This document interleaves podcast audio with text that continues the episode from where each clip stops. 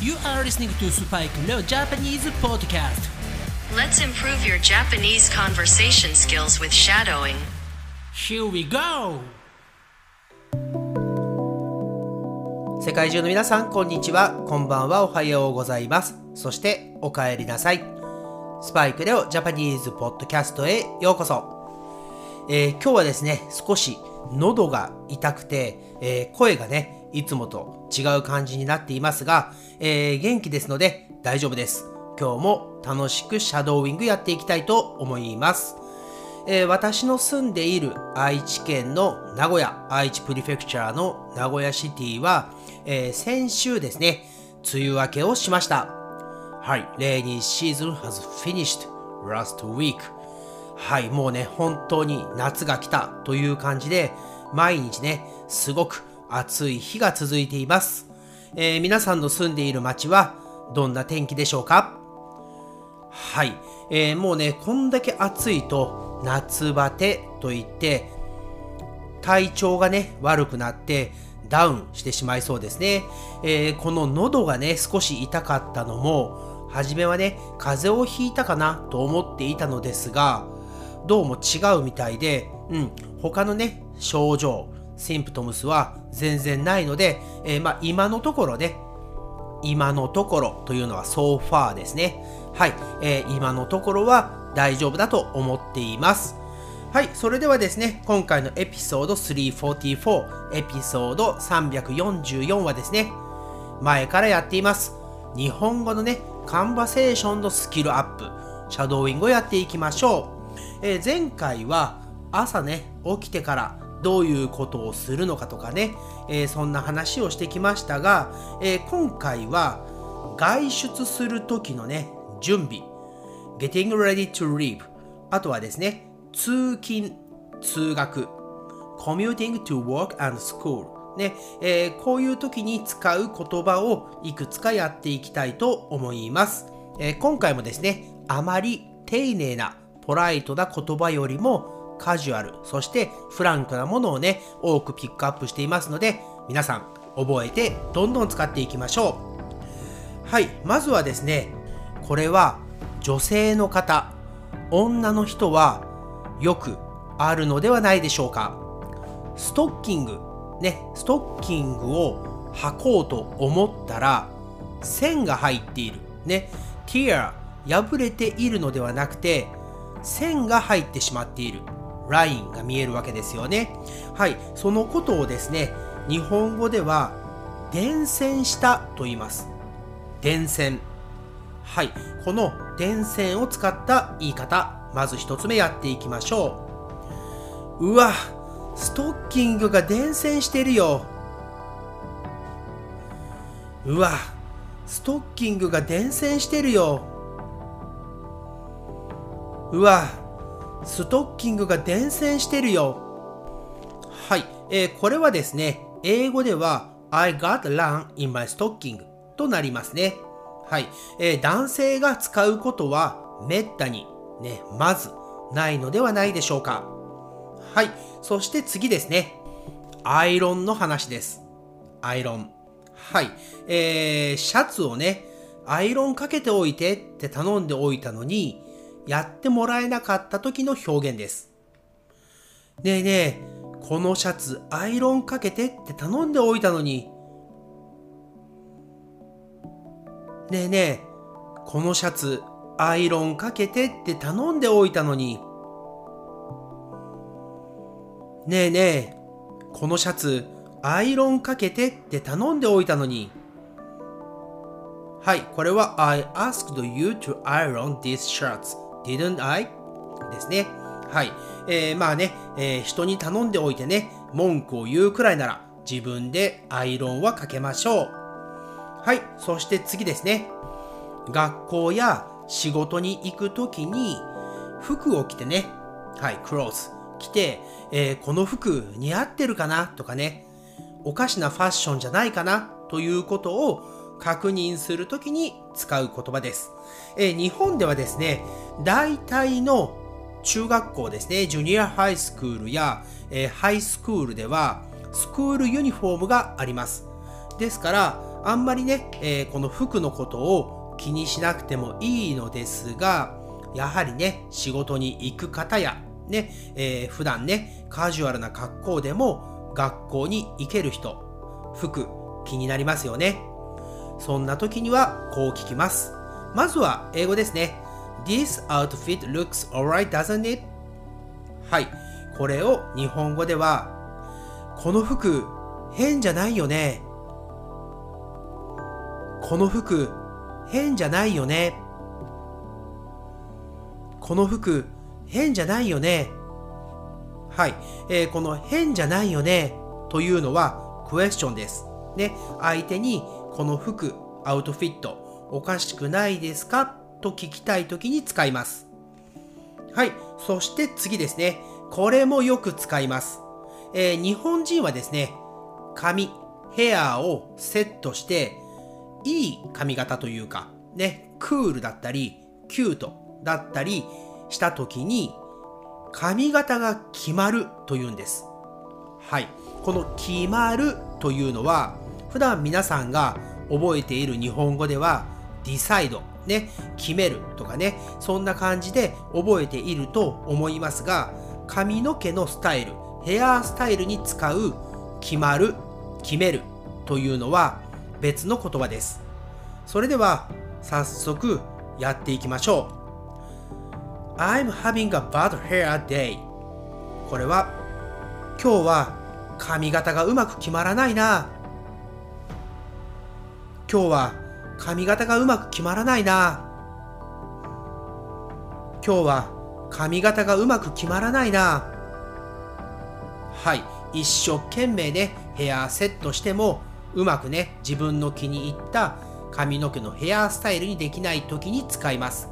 えー逆に、ものすごくクール、またはキュート、ね、かっこよく、そして可愛くヘアスタイルをセットできた時には、よし今日の髪型決まってる。よし。今日の髪型決まってる。よし。今日の髪型決まってる。はい。しかしこれですね、えー例えば鏡の前でね、はい、えー他の人がいる時に、インパブリックでですね、鏡を見ながら、うん、今日の髪型決まってるとか言ってると、かなり変なやつだと思われます。ね、独り言、自分のね、心の中で言ったり、あとは友達にね、俺の今日の髪型決まってない？とかね、クエスチョンで聞いてみるといいでしょう。はい。それではね、次行きたいと思います。次はね、忘れ物をしそうになった時や、自分の探しているものがない時。これは私もよくあります。Do you know where my cell phone is? はい。これは、私のスマホ知らない？私のスマホ知らない？私のスマホ知らない？はい、えー私のスマートフォンはどこにあるか知っていませんか？ね、知らないですか？という時に使います。はい、他の使い方ではですね、私の財布知らない？とかね、Do you know where my wallet is? とか、あと私の車の鍵知らないとかね、Do you know where my car key is? はい、そういう時に使えます。そうやって聞かれた時に、英語では Isn't it where you always put it? と言いますね。これを日本語で言うと、いつものところにあるでしょいつものところにあるでしょ？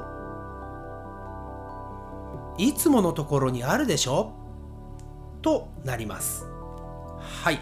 そして次ですね。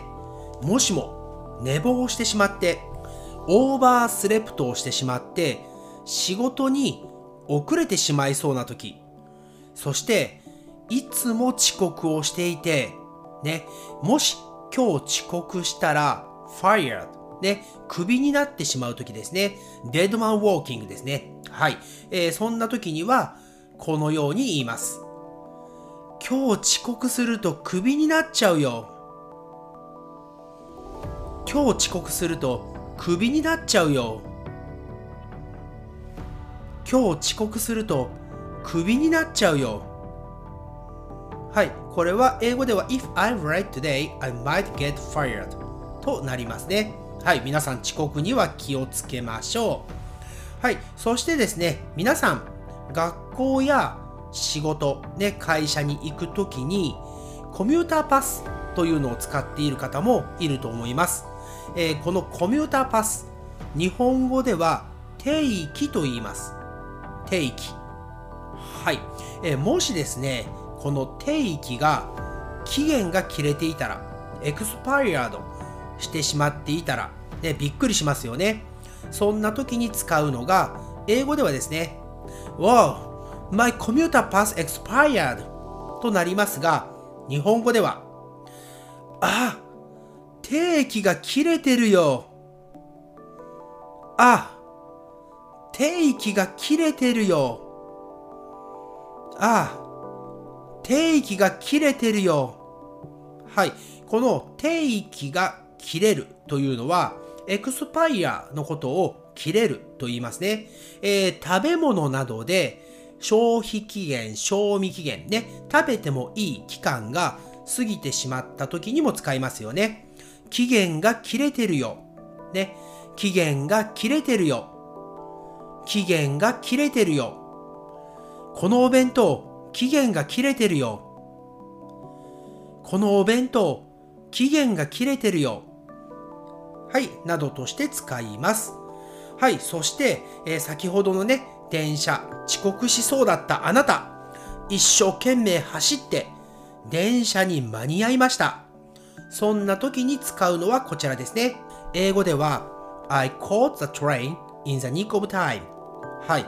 この in the nick of time というのは、日本語ではギリギリ間に合うという表現をします。ですから、電車にギリギリ間に合った。これをこのように表現します。ああ、ギリギリ電車に間に合った。ああ、ギリギリ電車に間に合った。ああ、ギリギリ電車に間に合った。はい。この最初のね、ああ、というね、はい、このサインがね、えー、非常にいい感じでね、使えますよね。はい。そして最後ですね。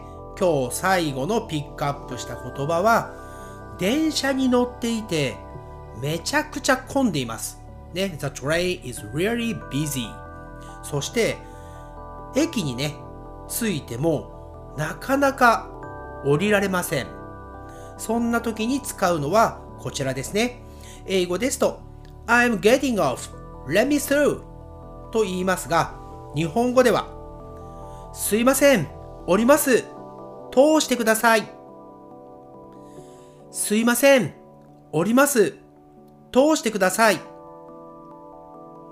すいません。降ります。通してください。はい、えー、これを言えないと、あなたは目的の駅で降りることができずに遅刻になってしまいますよね。そして、先ほどのね、今日遅刻するとクビになっちゃうよと言っていた人はね、クビになってしまいます。はい、えー、皆さんね、電車の中で混んでいて、とてもビジー、ね、ジャムパックドになっていても、すいません、降ります、通してください。ね、えー、これを言えるようにしておきましょう。はい、ということで今回の日本語シャドーイングは外出の準備や通勤通学 Getting ready to leave and commuting to work and school についての言葉でしたね。